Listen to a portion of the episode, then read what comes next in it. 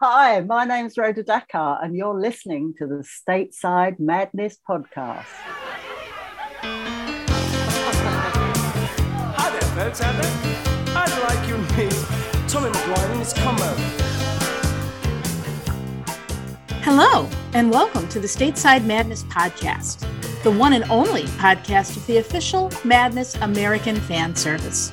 I'm Lori, along with my co host Polly, here to bring you news, reviews, and deep dives into the nutty sound of the British pop band Madness.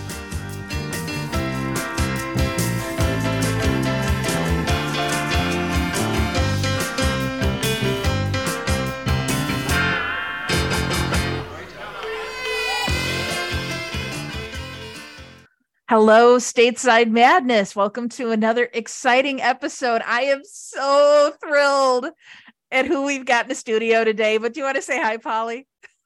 Uh, sure. Hi, Stateside Madness, and yeah, Lori is is thrilled. You can probably tell uh, because yeah, go I've, ahead. I've I've been working on trying to get him in for what a good seven eight months, I think. I would think so. Yeah. Yeah, so we're talking, of course, of the bed and breakfast man himself, Mr. John Hasler, and uh, we have a uh, he'll be coming into the studio shortly and talking to us not just about his days with madness, but also some of the other really cool projects that he's been involved with.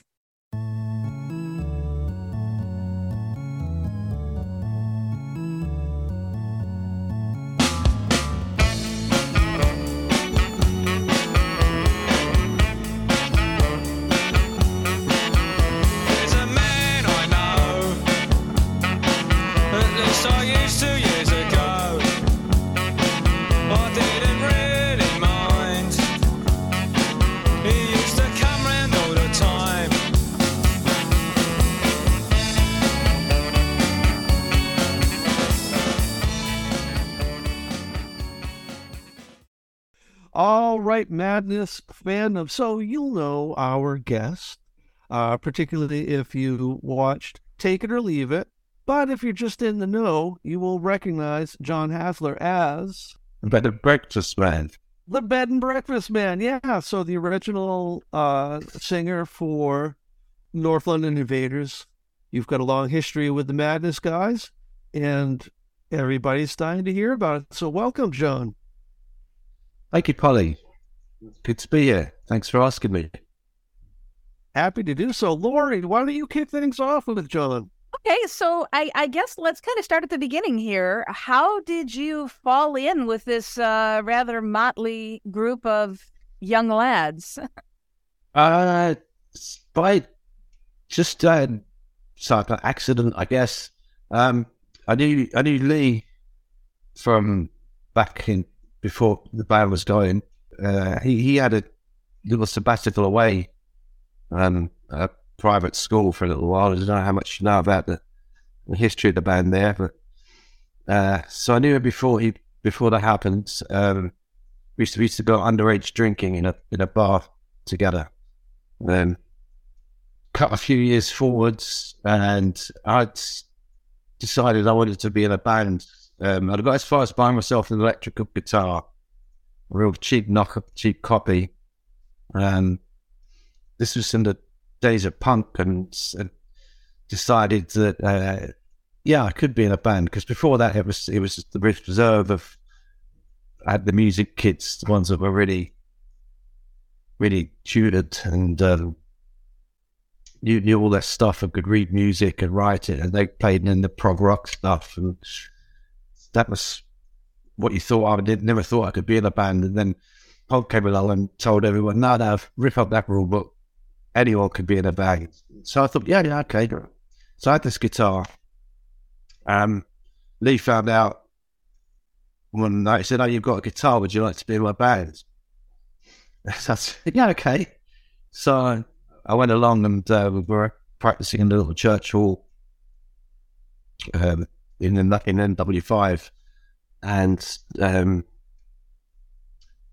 I was so we had two guitarists and a sax player and a keyboard player. Um, I could like play a 12 bar blues, was about it. And I taught Chris how to play a 12 bar blues. because we were all we were all really really well. Apart from Mike, who knew what he was doing a bit, but the rest of us were pretty green amateur with a very large Harry. So you were you were really building on that do it yourself punk ethos that was so big Totally. in the late 70s. Totally, yeah. That was that was. Um, we weren't into playing the music, but it was yeah, it was it was the belief that you could do it. So not long after, we we, we had a few rehearsals. Make it a god awful racket, um, and we were at Mikey's house, and his brother was in the band, and they were set up in the front room, and all their equipment was out, and um, I just had a little try out on the drums which was sitting there. And Mike said, Hey, you're not bad at that. And, you know, we got two guitars, we haven't got a drummer, so why don't you be the drummer? And, yeah, okay, fine. And I borrowed borrowed sixty pounds off my dad. I bought a drum kit from a kid at school. You really were the original drummer for the band then. That's awesome. I was I was the original drummer for the band, yes. but Um, you you've also worn a number of other hats. I certainly had, yeah, yeah. I believe you were the singer at one time. I was, I was, yeah. We kind of broke up, um, and band split up, um, over I over going to football rather than rehearsal. When Alex saw Mike, he was uh, playing with another band, uh, and I'd just gone to see him. He was hanging about for waiting for them to turn up for rehearsals, and at that point. In the, in the first lineup, we had I had written a couple of songs for the bands, and that was before. Up to then, we just played covers of other other songs. So I'd written a few songs. Um, so I said, "Well, look, since you write the songs, the lyrics, why don't you try being a singer?" Yeah, okay, I try being the singer. Um, so I did, and we did that for a while. Um, it's quite a different sound then. Some, I mean, the, the one that did sneak through was the, the very first song I wrote, the very first band with the song with the bands was a, an original Madness number, which was Mistakes. Ended up on the B side of the uh, of, of One Step Beyond, but um, I think we have a little bit of a snippet of you singing on an early version of Mistake. So I'm going to play a little bit of that. okay. All right.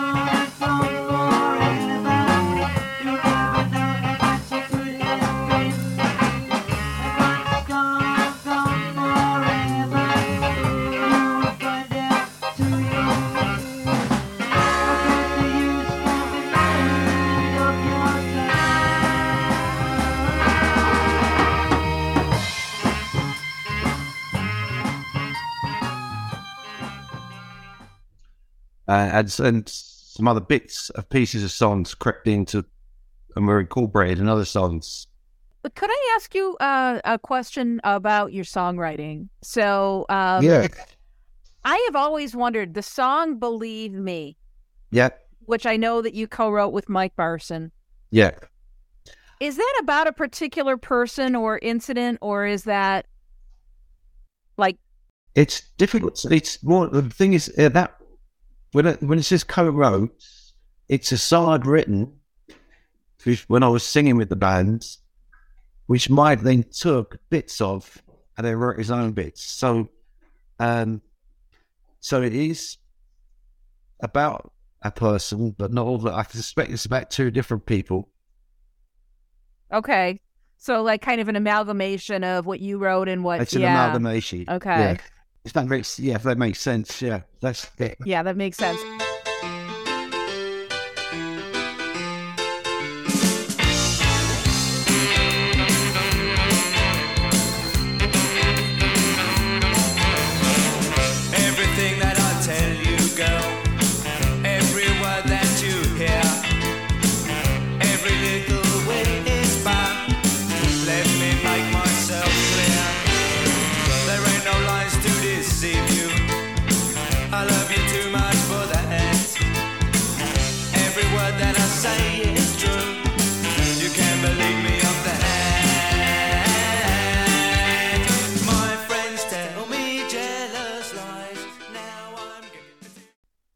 So yeah, then then I mean, I did that for a while, and it was we were we were playing like played the school school um, bop and uh, a few youth clubs and playing around a bit. Um, moderate success, you know, we we, we went down well with small but dedicated audience, and and then I went away on holiday, and while I was away, they got offered a gig, um, quite a prestigious one that they didn't feel they could turn down, and they didn't know how to do it, so they had to turn to Suggs, say, "Hey, can you deck for the John because he's away?" And he did, and it went down very well. And then they made the decision that they might stick with that lineup. So that was the end of my end of my singing career. You were the one that introduced Suggs to the band, weren't you, originally? That is correct. Yes, yes. Through a girlfriend had at the time who knew him and said, I think this guy would be good for singing. So I brought him along. And I kind of get the feeling that you actually introduced a lot of the players. It seems like every story somehow you're connected to it or at the center of it. Like you were the yeah. the hub bringing everybody together. Well, sort of. I mean, Lee, Mike, and and Chris were friends from way back, um, so they were one sort of side to the band. But then I, I, I originally brought Chas, Carl Smith, aka Chas Smash. Um, I brought him in when I was started drumming with the band, and I I just could see these three guys were quite a tight unit, and I felt a bit on my own. So I brought a friend along for a bit of moral support, and uh, he started out playing bass guitar. He, he didn't really take to it, but um, that that was that's how I got Chas originally involved. Um, and then when I was singing with the band, I got a guy I'd known from school, Gary, to come along and play the drums. And it was then through Gary that um, Mark Bedford, Bedders, became involved.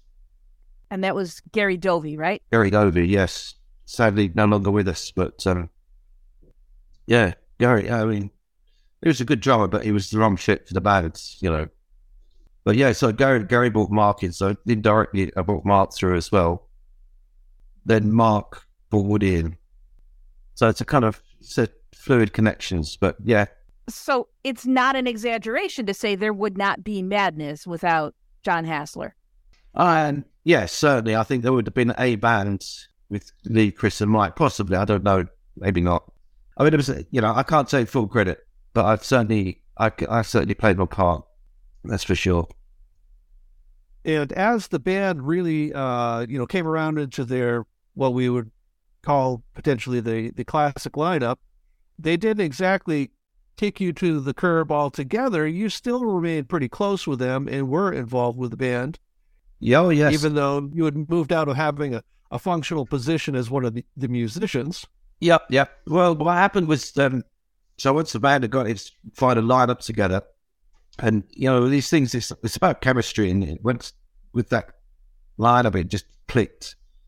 Um, and with great bands like Madness, it's always that the the whole is much greater than the sum of the parts. And that, and they- really worked like that. And so they um they got a gig at the Dublin, They talked themselves into a gig at the Dublin Castle which wasn't a real proper music venue then. Um, they did the odd little event, but it wasn't what it was. And that's when they, bit in the film where they, which was true, where they went along and told the manager of the public house that they played jazz. Because it's, um, we did do we did do a five four number, but um, so I suppose you know, at a stretch, we could say we did play jazz, but uh, yeah, that, that was the first time at the end of the night they got money, and there was suddenly we've been paid, you know, which makes you proper band. Um, but nobody somehow kind of trusted each other to hold on to the money, which is why they asked me if I'd be their manager, and uh, I said, yeah, okay, because I'd. Uh, still love the band, you know, they were, they were good friends and um so I started managing them. Yeah. From from that point when we had the first paid gig.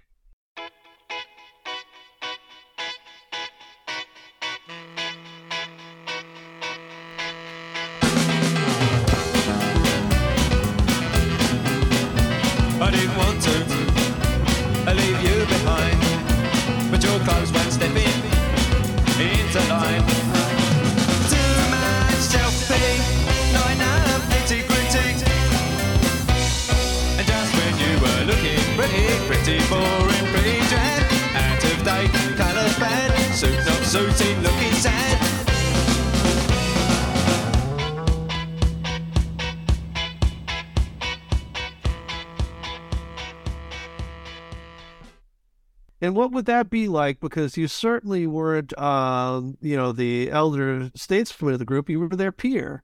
And they do seem a little bit unmanageable, if I'm being honest. They do seem a little unmanageable, yeah. so was that uh, was that challenging relationship wise? Um, one, yes and no. I mean, it, it, it meant I, I had a little motorbike at the time, and I did a lot of business, a lot of mileage going around from house to house, backwards and forwards. Um, because so it was, it was, a, it was a diplomat role really, and if somebody was complaining about something, I'd go and talk to them, and try and understand what it was that they where they're coming from, and then be able to go back to the other people and say, well, this is what's and put my interpretation on it, and basically make things like become the oil in the in the in the engine, really, and make things make the cogs mesh together smoothly. And that is no small feat. No, no, it took it was it was full it was full time. I don't think um, you can appreciate it until you do it. What it takes to keep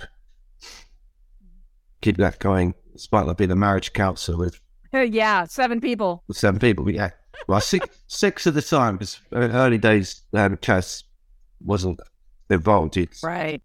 he was off away, and it was whilst we come we got a resident that same pub uh, that we did the first paid gig at. They got a residency there, and it was whilst doing that residency that um, Chas started setting up and doing this MC bit, and his whole role grew from that.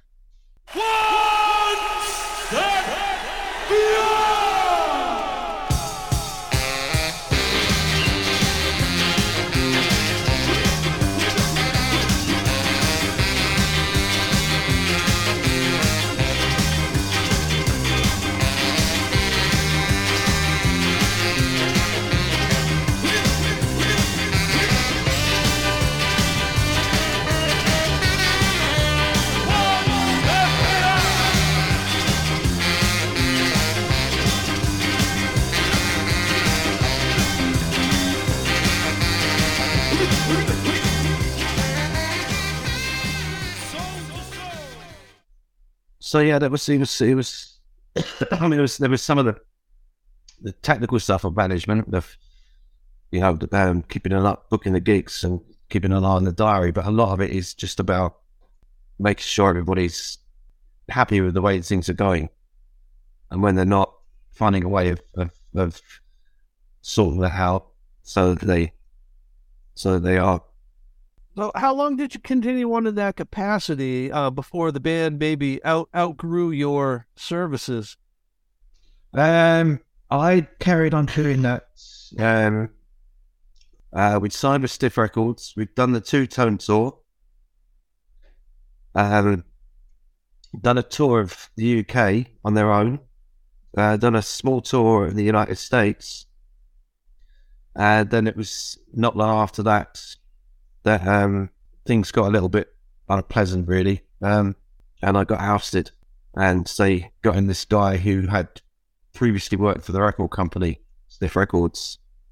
Um, he didn't last. I wasn't surprised that he didn't last because I had worked with him. Uh, there's a bit of a collusion between him and the record company boss to get him in because basically because I was tied with the band, and I was very much about the band's interests and about only do what they wanted. Um, whereas the the record companies they always want to be able to be in control and say right we want we want this tour we want this album we want it now this happens now this happens next. And they want to, they want to dictate how the band works. And so I was kind of a bit of a a block to that And there was a, a, a little campaign, definitely. There were some little dirty tricks, which at the time I didn't see. Um, here's a here's a for instance. Every week, the record company would find out in advance what the chart position of the single is, so then they could then let the band know where they are in the charts. Um, they had to know because they had to prepare if they had to do any television appearances. Um, they fixed it so whenever the single had gone up in the charts, this guy from the company came down and went, Hey, good news, guys. We've gone up. We're up to number eight. And they'd go, Yeah, hooray. And then next week I'll be in the office and he'd go, Oh, yeah, we've we've dropped down to 16, so you better let the guys know, John. So I'd be the one guy then going, Oh, we've gone down. and that happens all the time. And that was that was no accident. Um, yeah, there's one time when he deliberately made me very late for an important meeting with the band. Um, you know, he offered me. I was about to get a cab from the record company up to the offices in Camden Town to meet the band, and he said, "Oh, "I'll give you a lift. That's don't waste money on a cab. I'll give you a lift." And then he stopped off to do to look into a shop on the way. I'll never forget it. It was in Hammersmith. It was selling Tiffany lamps. He goes, I collect Tiffany lamps. I just want to see if they've got this rare one in. And he stayed and he was in there and he kept, and I kept, I come out the car and I go, come on, we've got to go. And I, one minute, one minute. And eventually I, I just gave up on him and did get a cab. But by the time I got there, I was, I was very late. And this was pre cell phone, so you couldn't just pick up the phone and call the band and tell them. Yeah, yeah. Free cell phones couldn't, have called in. Yeah, yeah, yeah. I mean, absolutely, completely deliberate. And there's a lot of little things like that. Those are just two instances of how you can make somebody, one person look good and the other person look bad. It's so Um, slimy. I'm so sorry that they did that to you. Oh, it's the record company. It's, um, yeah, that's, that's and and, and I, I found that since that's it's a very common story. Um, and the, you know the band was as green as I was, so you know they didn't see it either. I didn't see it. They didn't see it, and it's only afterwards looking back. Right. Hindsight is always 2020, as they say. Oh, yeah, absolutely, absolutely. Um, uh, but it was, you know, just it was a shame, but I did. It was a great time, nevertheless. Better to have loved than lost than never to have loved at all, as they say. You there know? you go. There you go. Uh, Could we talk a little bit? You mentioned the American tour, uh, and as you might know, we're kind of the American affiliate of MIS. Yep, yep. What was that like? And because I think that was probably the first time that most of you would have been in America. Is that That's Correct? Well, Mike, Mike, Mike had been before. He'd done done a road trip. He'd, he'd done like hired a car and driven across. He was always a bit ahead of everyone else. Uh, but no, for the rest of us, yeah, first time in America, and it was a small tour. Playing small clubs. Uh, did we do the Mud Club? I think we did the Mud Club in New York. Um, tier three, we played. That was the club back then uh, and we did a little small place in Boston. It's one of those clubs where it's a restaurant upstairs and the club underneath, and uh, that's when we found out that, that, that we, we got paid on the door, but we found out that actually, if you're a restaurant customer, you got in for free. oh, great! that's, that's that's a good one. We've how come all these people are getting in down the back stairs? Oh, that's the deal, right? Um, like it was, yeah, it was a lot of driving around in a small van. But fascinating. It was amazing. You know, it was, it was, it was, a, it was a different world. Uh, I was sharing a room with Mark Bedford, and we were, we were sort of we competing to do American things. Like, hey, look, I've got a TV dinner. I've got two years, and then, and then he beat me by going out for coffee and donuts at four o'clock in the morning. Which in in, in the UK back then, that was um, everything shut at eleven. So for New York, twenty four hour city, that was something else.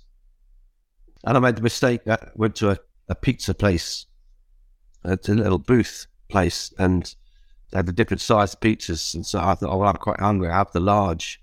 Oh boy, I did not know what a large was until I cut that thing came out. It barely fit through the hatch that they served through. Um, yeah, it was it was a lot. It was a lot of fun. Good evening.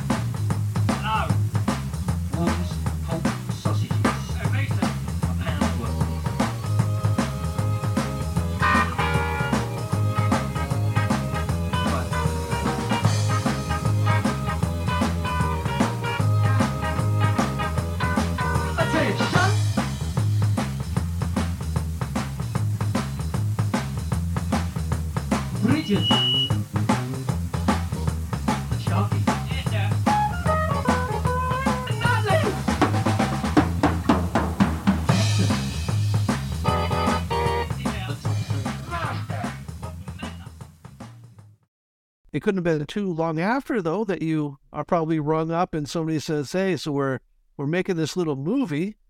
And Oh uh, yeah, yeah, yeah, yeah. That's true. That's true. Oh gosh, yes. Now, yeah, yeah. I did. I did see them up through that movie. That's true. Initially, they were going to cover someone else to play me, and I've kind of, I, I think she was speaking to the guys in the band, said, "You can't give that. That's not right." Well, I got to play myself in the movie. That was What was uh, that like? That's really weird. Playing yourself in a movie, doing things you only did a few years, a couple of years ago, especially when you got that costume guy going, "Oh, we've got you this to wear." No, I never wore that. No, yes, you did. oh, really? Oh, okay. okay, I'll wear that then. Um. So yeah, yeah. Um, and some of the stuff that happens in the film, it's it's it it helps make the story run better. But it's you think, well, that's not quite what happened. But anyhow, we'll we'll go along with that for the For the sake of the narrative, right? yeah, sake of the paycheck. I mean, I did it really. most, yeah, I had, a- had a, a a very young daughter. That uh, no, sh- well, she was born whilst we were making it. Well, just after, no, she was born just after we made it. Was she? I can't remember now. Anyway, basically, I had a wife. I, by the time of it, I got married, and we had a baby, and so there was like bacon needed bringing home. I, I, I had to do that film already because I got paid to do it. And what was that like seeing yourself on the big screen? I mean, was that surreal? It's always very odd. Yeah. Yeah. Hearing yourself, it's always, it's odd hearing yourself played back. Because obviously, you know, you, when you, when you talking, that the sound you hear is echoing around inside your skull. It's a different sound to the sound which is being projected out. You know, similarly, when you look at yourself in the mirror, you're always just looking flat on. You never see the side view. So suddenly to get all the, the, the different sound and the different views, oh, do I really look like that? Oh my goodness.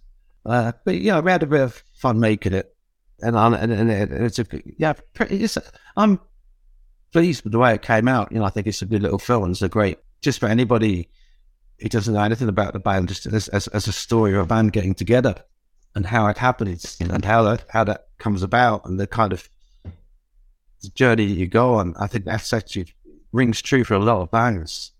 It's all eggs, bacon, beans, and a fried slice.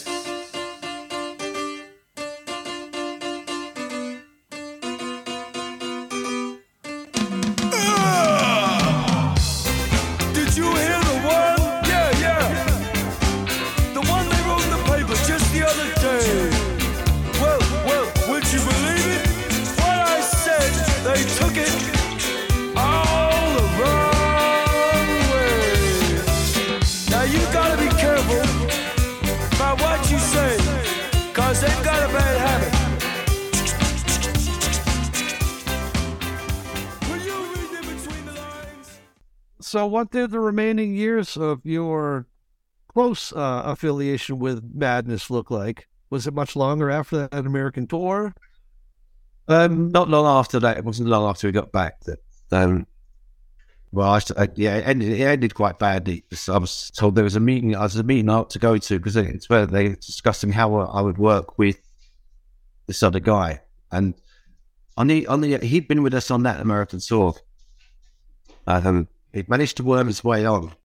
He'd been sacked by the record company, which made him a bit more of a hero because now he's, you know, he could be present himself as, you know, I'm up against them.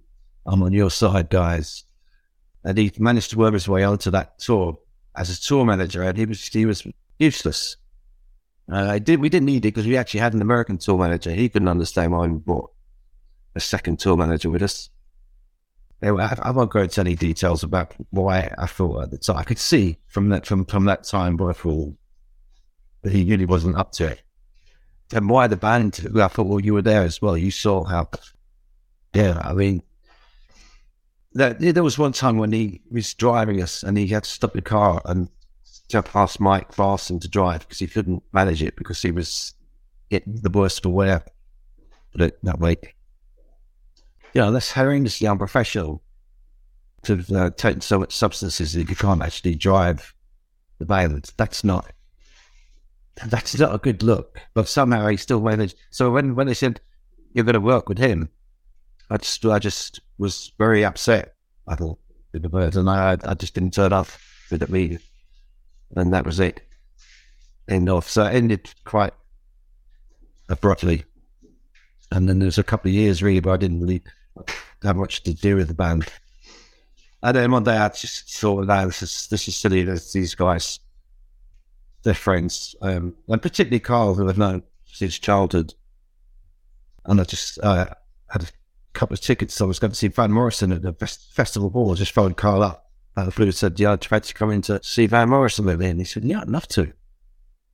So I did that, and um, went to see the band next time they played, and everything was fine after that. Really. Well, one of one of the things around that is after we did after we did uh, part ways, um, I did have a contract of sorts with the band, uh, which were drawn up when I was negotiating the record contracts for the with the lawyer. So I went to see a lawyer in London to say, "Well, look, you know, this has happened. This is the contract I've got. Have I got anything here?" And he looked at it and he goes, "Yeah, you could, um, you could take them for a lot of money on this." So as as a, as a lawyer, though, I have got to say this one thing to you, though. I think this is important. If you sue them, you'll never be friends with them. Anybody who's been sued will not be friends with you. I know that from experience. So you have to know that before you go ahead. And I had that decision to make, and it was like, well, a chunk of cash or friendship, and it's, and that's I sort of wrong. You know, you can't buy friends, can you? So I took that decision to not proce- not proceed into court or anything like that, which would have been a. And I- I've always thought, looking back, that that was definitely the right decision. Friendship over money, definitely. Yeah, it probably was the right decision. It, it, it you get a really nice um uh, mention on uh, at least the liner notes. I think of the uh, CD and DVD bundle, um, saying that uh, for all intents purposes, you were the heart and soul of early madness, uh, the real go-getter and the doer of things. So that must have been fairly redeeming to to see that in Yeah, yeah, yeah. It was. It was. It's it's it's really nice to get that that recognition. When I say you know things had had a, that little rift, but you know time heals all wounds. And um, yeah, I mean, I did I did put a lot I did put a lot in in those days. I see, I had that little motorbike, and I was all I was here, there, and everywhere. Yeah, I, I remember one time um, there was been oh, well, what's John doing? He's up doing anything, isn't he? You know, people didn't understand management. And well, I was at the time working in the two tone offices in Camden Town above the shoe shop. It's this little tiny pokey office that the two tone empire was running from. Um, and I worked in there with specials manager. And Lee came along one day and said, Right, I want to know what you do. So you can go home now and I'm going to do your job. Okay. And came back at the end of the day, he goes, You can keep it. he was like, good luck. Good luck with that. Yeah. Yeah. The phone going left, right, and center, and people wanting this and wanting that, and wanting an answer now. And yeah, it's um, And it's all the stuff that nobody actually sees because it's all behind the scenes. exactly, yes. Yeah. And, and show and where it should stay because the whole thing is trying to make everything run smooth. And, you know, the more it gets noticed, that, that means you're not doing your job so well. Right. No one wants to see how the sausage gets made, right? Exactly. Yes. Yes. yeah, they're just like sizzling in the pan. There you go. So, if we could maybe fast forward a little bit to Uh-huh. 1986. The band was basically about to call it quits. They released the single "Waiting for the Ghost Train," and they Yeah. brought brought you back for the music video, which I thought was really appropriate. You know, you were there for the beginning, you were there for the end, kind of like bookending this part Yeah. of their career. Uh, what Yeah. was that experience like uh, being with them as they were making what they thought was going to be their final video? Um, it was it was just fun. It was always working with the band. It was just fun because there was just always what you don't see on the videos is all the all the the, the banter, the the reacting together um, of the band as as they come up with these ideas that they that they feed into the actually get into the video because they come up with a rough idea of things and obviously for that they had the suits made and they got their little but actually it's only got when they get filming that somebody will say, "Hey, why don't we do this? Oh, why why don't we try doing this?" And um, well, we oh, well, how do we do that? Well, we did the step ladder. Somebody get a step ladder, right? Okay, and it, the, a lot of the stuff comes together actually in the moment of making those videos. Are incredibly creative events, and just absolutely a nightmare for film crew. Yeah, it's a mixture of a lot of preparation and a lot of thought that goes in before, but a, a lot of riffing. It's you know, there's it's. I mean, it's it's you know, jazz. To go back to the earlier theme, what's it called when you when you're just playing a solo and it's uh, spontaneous? There's a word for it. Um, Improvisation. what improvisation? That's it. Impro- Impro- yes. Yeah, th- they improvise, but it's not just they don't just improvise all over the place. It's done on a a very tight set of rules, and it's the, the preparation's gone into that in order to be able to do that improv.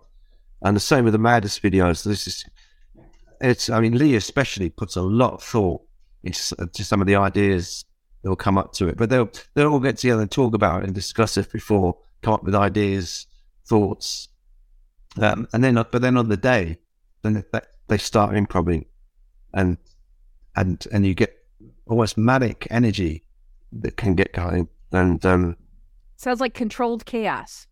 Controlled chaos. Yes, yes, very much so, and a lot, a huge amount of fun to do. Yeah, they they they they they gave me a a character to play for that thing. With the mustache. yeah, there was there was this there was this uh, a, a UK um, entertainer, who's a, a variety entertainer who did a lot of television hosting. It's called Bruce Forsyth. He was a big name on, in the UK at the time on the telly, and I was just doing a, a pastiche, not impersonation of Brucey, but that I was just so inspired by that type of old school smarmy game show host. So you know, so so it just sort of throw they'll throw you that as the idea. That's that's the kind of that's the deal. They let you go in, sort your own stuff out to, to make it work and make it happen. So the Tash was, was my idea. You know, that was. So I was able to put, you know, great. I was able to put some, a little something into it as well.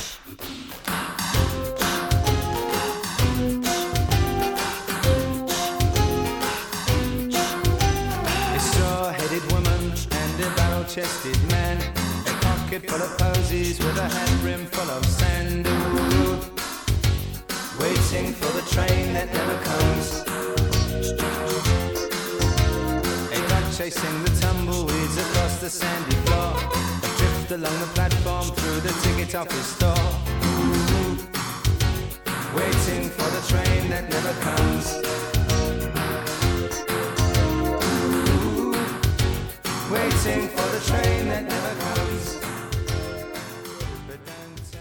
So, what did you do then after you were no longer working with the band? What uh what was what was life like? Um, well, we're living with a new baby and, uh, and a dog and a canary in a one room apartment. Um, I got some work. I did a bit of work actually for Stiff Records for a while, doing some A and R. I think that was partly a bit of a a bit of a payoff kind of thing. I don't know whether that was whether that was uh, guilt feelings on behalf of the, the boss, but that didn't last. And then I worked for a management company called um, Blackhill. Uh, I'd got to know these guys. Uh, Blackhill Enterprises. They were one of the big things they did. I don't know if you've seen footage of the Rolling Stones playing in Hyde Park for the Brian Jones Memorial gig, and that was that was put on by Blackhill Enterprises. So, and they they the Pink Floyd's manager, they uh, they were Ian Dury's manager. So they left Pink Floyd by then, but um, so they they've been in the business a long time, they they they were a nice couple of guys, Andrew King and Peter Jenner. Um, so I worked for them for quite a long time. That was I really enjoyed that. Yeah, had the Clash on the books for a while. So Ian was in and out all the time. Ian Dury, some other different bands. We had um, Ingrid Mansfield Allman, who's uh, she's a backing singer. She's really good. Uh, who else? Oh, can't think. Well, so definitely the Clash and Ian Dury would be the big, the big names that people would know. So you Um, did you did continue in a career with uh, um, music then? I mean, in, in, at- in on the production Yeah. side or the management side? Yeah, yeah, yeah, for a while. But then I, I, I then I went to college, and ended up going to, when I was about thirty. Went to university, did a degree. Before that, though, um, whilst whilst I was working for the General King at Blackhill, um, I got divorced and got literally left holding the baby. So I was then juggling single parenthoods with um, work and and you know, working in the music business, it's very difficult to do that and have a a be a parent like that. Um, I a lot of odd hours and a lot of odd hours. I was I was I was running around all like all. Luckily, I um I could drop a door off to my mum or one of my sisters sometimes, but yeah, you don't like doing that too much. well, and that wasn't really that common in the '80s to have a single father with with a child. Very uncommon. Yeah. And usually, I didn't know any other people in my position. Um, So you were smashing uh smashing gender stereotypes. Good for you. I was, yeah, Good yeah. for you. pioneer. But it did it did mean that was one of the reasons I decided to go to college and get out of the music business. So I decided to get out and try and get something which was be more regular house. So I did that. So I got to ask just personal curiosity because I'm a college professor. What did you study? I studied modern political history at the University of London. Oh wow. And then Yeah. did you did you uh make that into a new career then or Uh no, not well, not directly. I mean, Oh okay. yeah, I mean, there's not actually not a call for history the Australians. Thanks for humoring me there. I just uh, I was just very no, no, curious. no, no. Well, I, well, I mean, what I did, I ended up getting a job running a project in schools. There was a project for children that truanted Oh. and to try and keep them in school. Oh, that's awesome. It was actually it was an American import from um, originally uh, Massachusetts, where the way they developed the program. Uh, and we kind of brought it in and were piloting it in, in schools. Um, so I've worked with a lot of 15 year olds. That was, that was a lot of fun. But more importantly, it sounds like that you made a difference in in some of their lives, which is I- really really good. I do believe I did. I did. I think I definitely made a difference um, in, in some lives. So there's one kid I particularly remember, um, and we, we were running this project in his school, um, and they were. It, it was like a peer group that he built up uh, within the school, and they and they could decide for themselves things that they wanted to go camping. They wanted to go to a theme park. So, you know, but it was too far for a day trip. So, well, we couldn't afford to um, a hotel, but we could afford to go camping. So we decided we sit, get some tents. We managed to borrow some tents, but we needed we needed money for the petrol and um, to get into the park. And then we tried to raise money, and there was some school funds, and it needed to approach the headmaster and ask if they could have access to some of these school funds to go towards their trip. Uh, and so I suggested, they said, oh, you, you go and ask, uh, no, it's your, it's your thing. You, you have to ask. This, this young kid, Douglas, he was bright, bright lad. I often wonder what happened to him, but I, I really hope he did well. But he was saying, no, I couldn't ask the headmaster. He doesn't like me. Well, you know, it doesn't matter. I, and I said, I don't like him. So, yeah, but you know, it's not about whether someone likes you or not. You can still show basic respect towards somebody. He's got something you want, and you and you can you can ask him. You don't. It doesn't matter. Uh, after a bit of chatting this through, he he did. He went he went ahead this young this young kid to sort of shy. You know, he had a bit of bravado, but you could tell underneath he was he was shy. But he went and and made his appointment with the headmaster. Went in and got treated with the respect that he'd earned by making that, and came back and he said, "You give us money, but he wants us to do something for him." What we didn't say, so we had to then come up with something which we could do for the school Oh, to get the money. So, so the headmaster they said this was a really great headmaster. This guy was a was a star. I mean, he was, he was this was a guy who would be at the breakfast club serving up the breakfast to the kids. You know, he was he was a hands-on guy. So we came up with an idea of, of how we could do something for the school. One of the kids said, "Well, what about the toilets above the gym? They they're horrible. They really need painting." So we offered to paint wow. so they, they, they said they'd offer to do it. And the headmaster came, Dad, that sounds a deal to me. So um, that's what they did. And we got the money. We got the money. We went on our camping trip. And we went to the, we went to the theme park. And That's fantastic. guys had a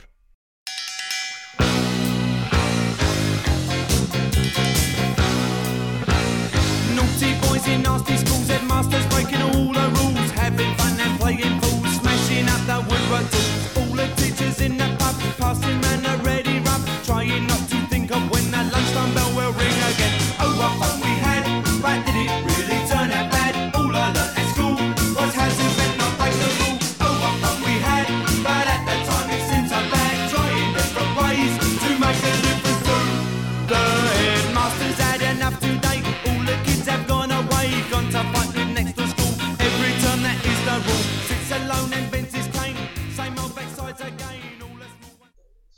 so you know that, that was we, we definitely had a rapprochement. I mean, after after I started looking after my daughter on my own, he definitely was able to sort of voice be proud of me for doing that, and that sort of made a big a big difference.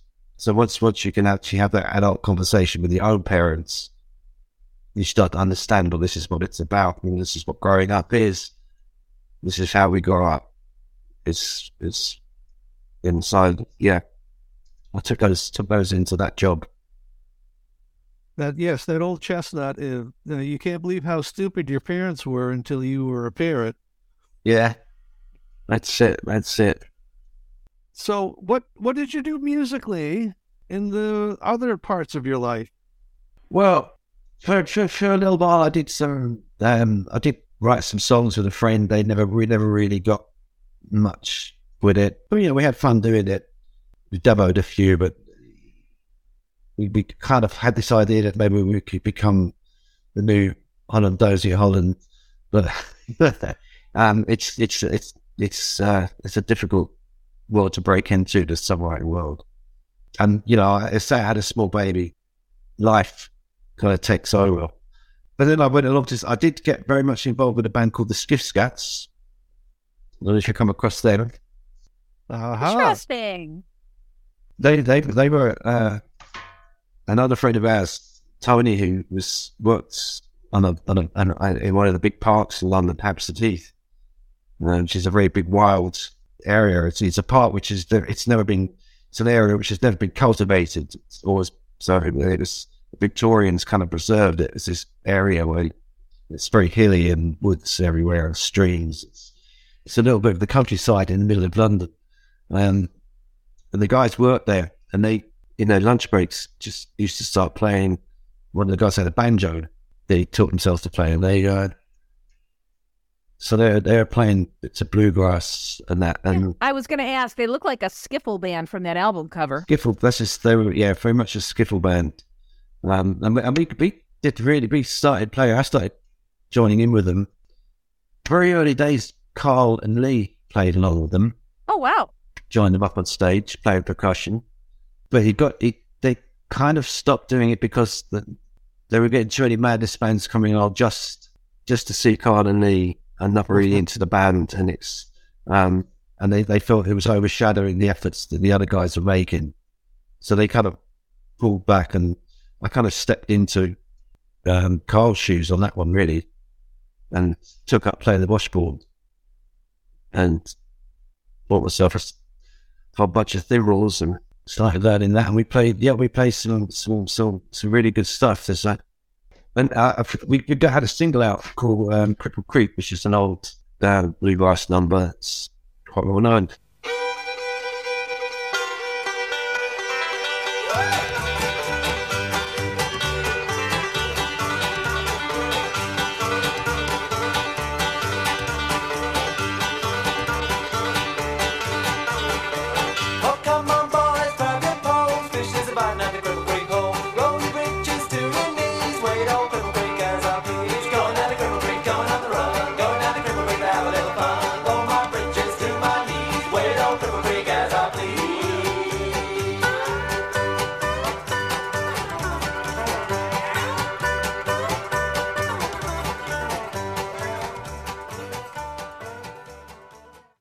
Was a, little sort of bit of a scene going, um, of which the Pogues were a part of.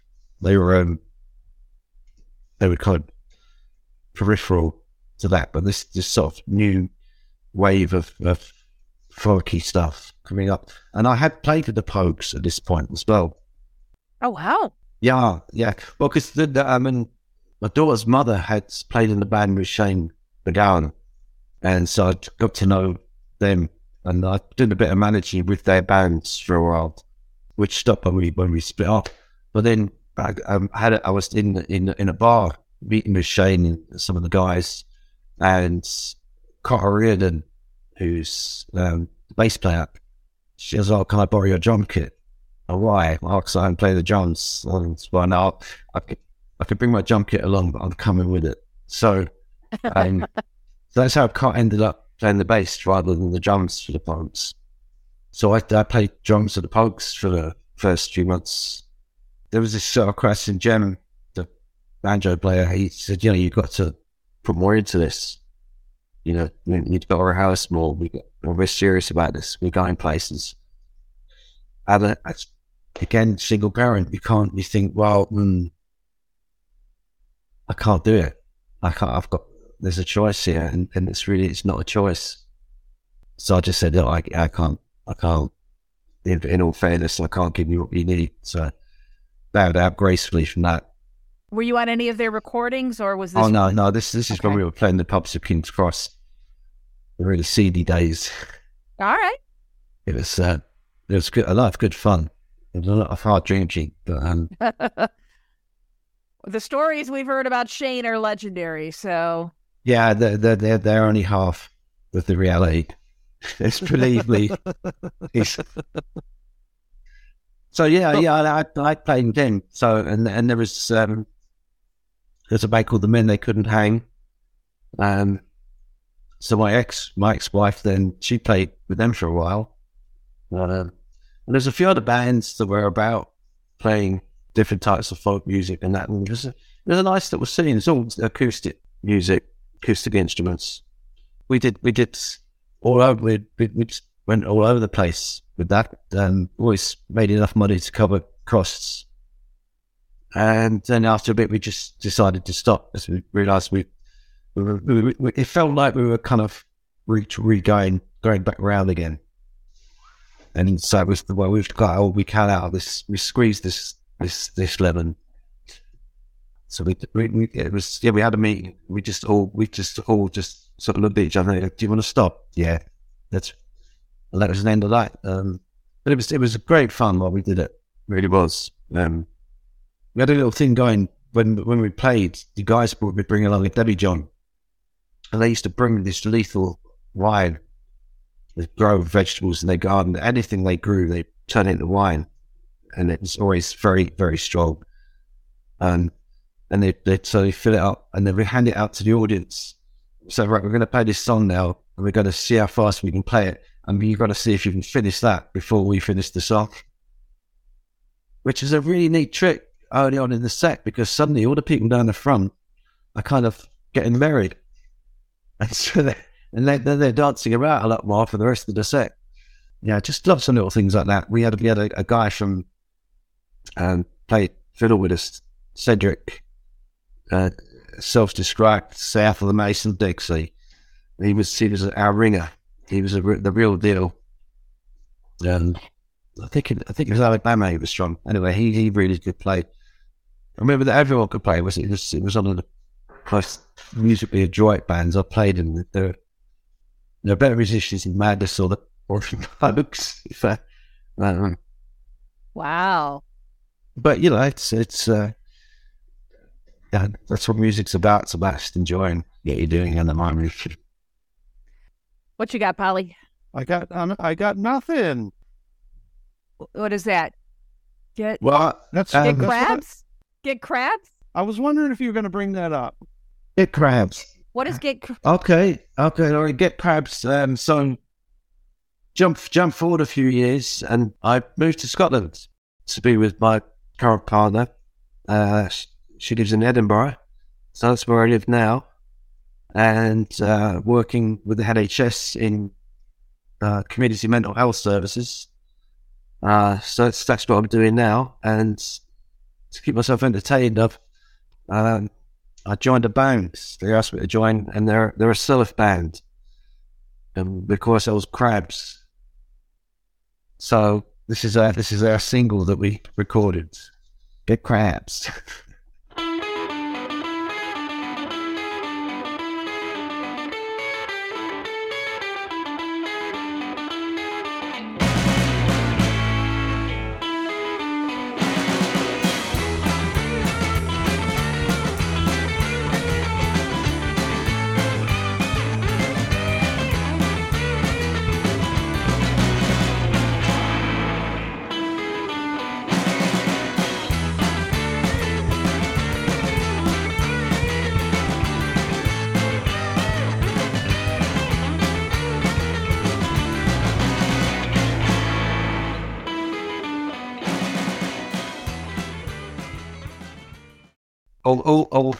all songs we wrote ourselves available on Bandcamp.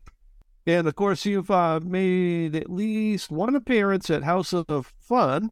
We did, yes. I, I, it's on YouTube that appearance. I'm very proud of it. I'm, uh, I, yeah, just mentioned I'm back on the drums, so I've come right full circle, right around. You know, and and and loving being back. I'll- I'll have you know, I was lucky enough to get a couple of minutes in. I was in between running around at House of Fun, but was able to catch you. And I thought Oh it was a very interesting take on surf, and I enjoyed the few minutes I was able to get in there. Our, our mutual friend uh, John Young Oh yeah, yeah. suggested I've got to go see you, and uh, it was lovely to to know that you were there. Yeah, yeah. Well, there's there's, a re- actually, if you look on YouTube, we've been at a place called the Leith Depot.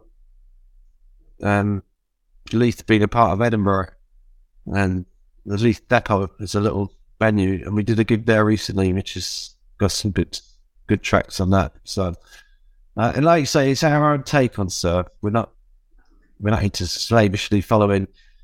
Um, it's all about. I like that. Same with the skiff skats. We we weren't into following, and with the pogues again. You can you can play it how the canon plays it, or you can do your own thing. And my take has always been: look, if you work and practice so that you can play it exactly like the record, just play the record. You know, I mean, why bother? Right. Then what's the that. point? Yeah. yeah, just played record. It's there already. Um, so we, we, yeah, we do our own thing, and I've always wanted to have that um, a unique stamp, I guess, on, on the music. Same with Madness with the Ska. You know, they weren't, they were never into sort of sounding exactly like the uh, the, the, the, the, the Kingston studio bands laid down the original stuff because you know that's all there. Um, in a way that you know, as in the, in the first single, Prince, that's what Lee was kind of saying. It's like you know, if you really want it, this is there to listen to. This is like tribute. and and it's part of what we have, but it's you know it, it's it's got to be our own unique stamp on it. Um, I think it's important in music to to do that. That it is, and you've certainly left your stamp. I think all of Madness fandom owes you a debt of gratitude. Yeah, well, I like to think that uh, my early days drumming sort of laid down a certain groove that survived And that it through does. it. Through it. And then the other thing I've just I, I I need to hear it from you. I mean, we the stories are legendary, but how did you get the name Bed and Breakfast Man?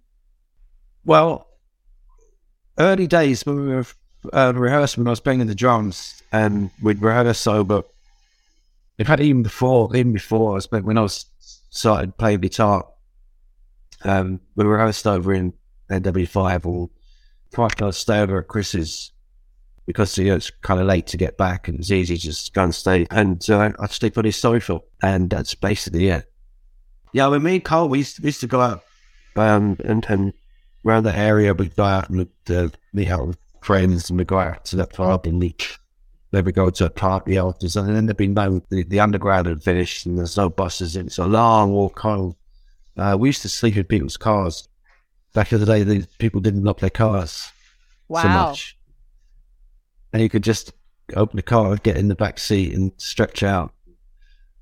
We'd fight over who was in the back and the front because, of course, in in, in the UK, uh, most cars are stick shift. Oh, that So- sounds painful.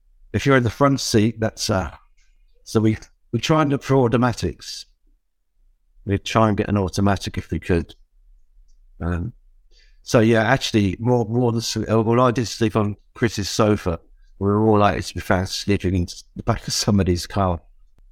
Well, fantastic. Thank you so much for sitting down with us and chatting, John. This has really been cool. Absolute, absolute pleasure, Laurie. And Paul, it's been great to meet you. Really has. Likewise. No, no, no. Thanks so much, John. Okay, and uh, yeah, All right. take care. You Take too. care. Have a good night. Duke, take care. Thank you. Thank you. Bye now. Oh, that was the bed and breakfast man. What did you think, Polly? Well, the man has a lot of stories, and so I was familiar with the fact that he still continued to work with Stiff Records a little bit. Did not know of his association with the Pogues. No, I That didn't was either. Really cool. Yeah. And I didn't know about these other bands like uh, Crabs. I didn't know about any of that. So that was really kind of cool. We get exposed to some new music here. Yeah, guy with I- a lot of stories. I hope that, and I know I've said this about some of our other guests, but I really hope that John sits down and writes a memoir at some point because he must really have. I I feel like we just barely scratched the surface. He must really have some interesting stories, not just about the time with madness, although I think that probably is a whole volume in and of itself. But, um, you know, I, I would, I'd love to read more. Yeah, same here. I would love to know more about the guy. Uh, very thankful for the amount of time he was able to give us. And uh, yeah, fantastic episode.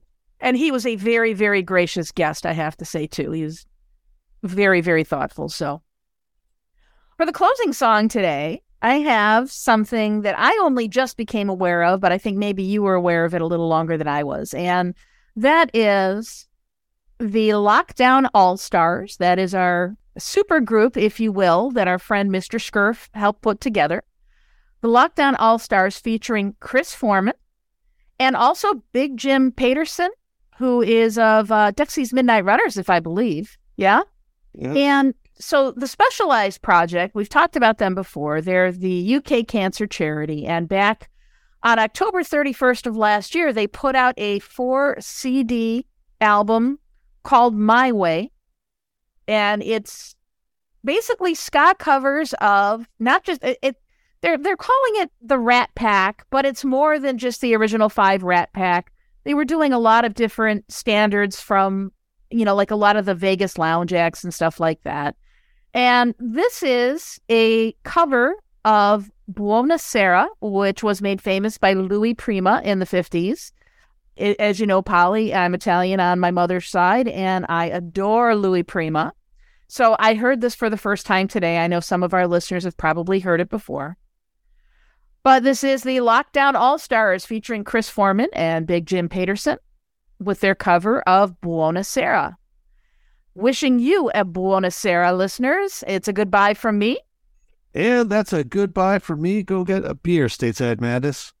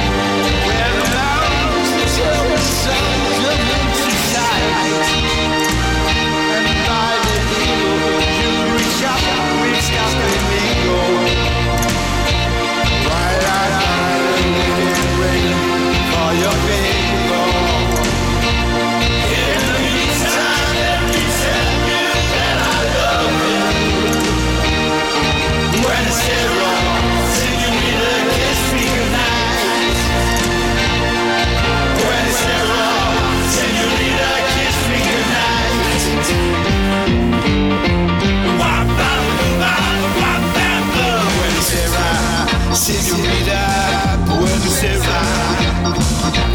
It is time to say goodnight to Natalie. Buenos senorita.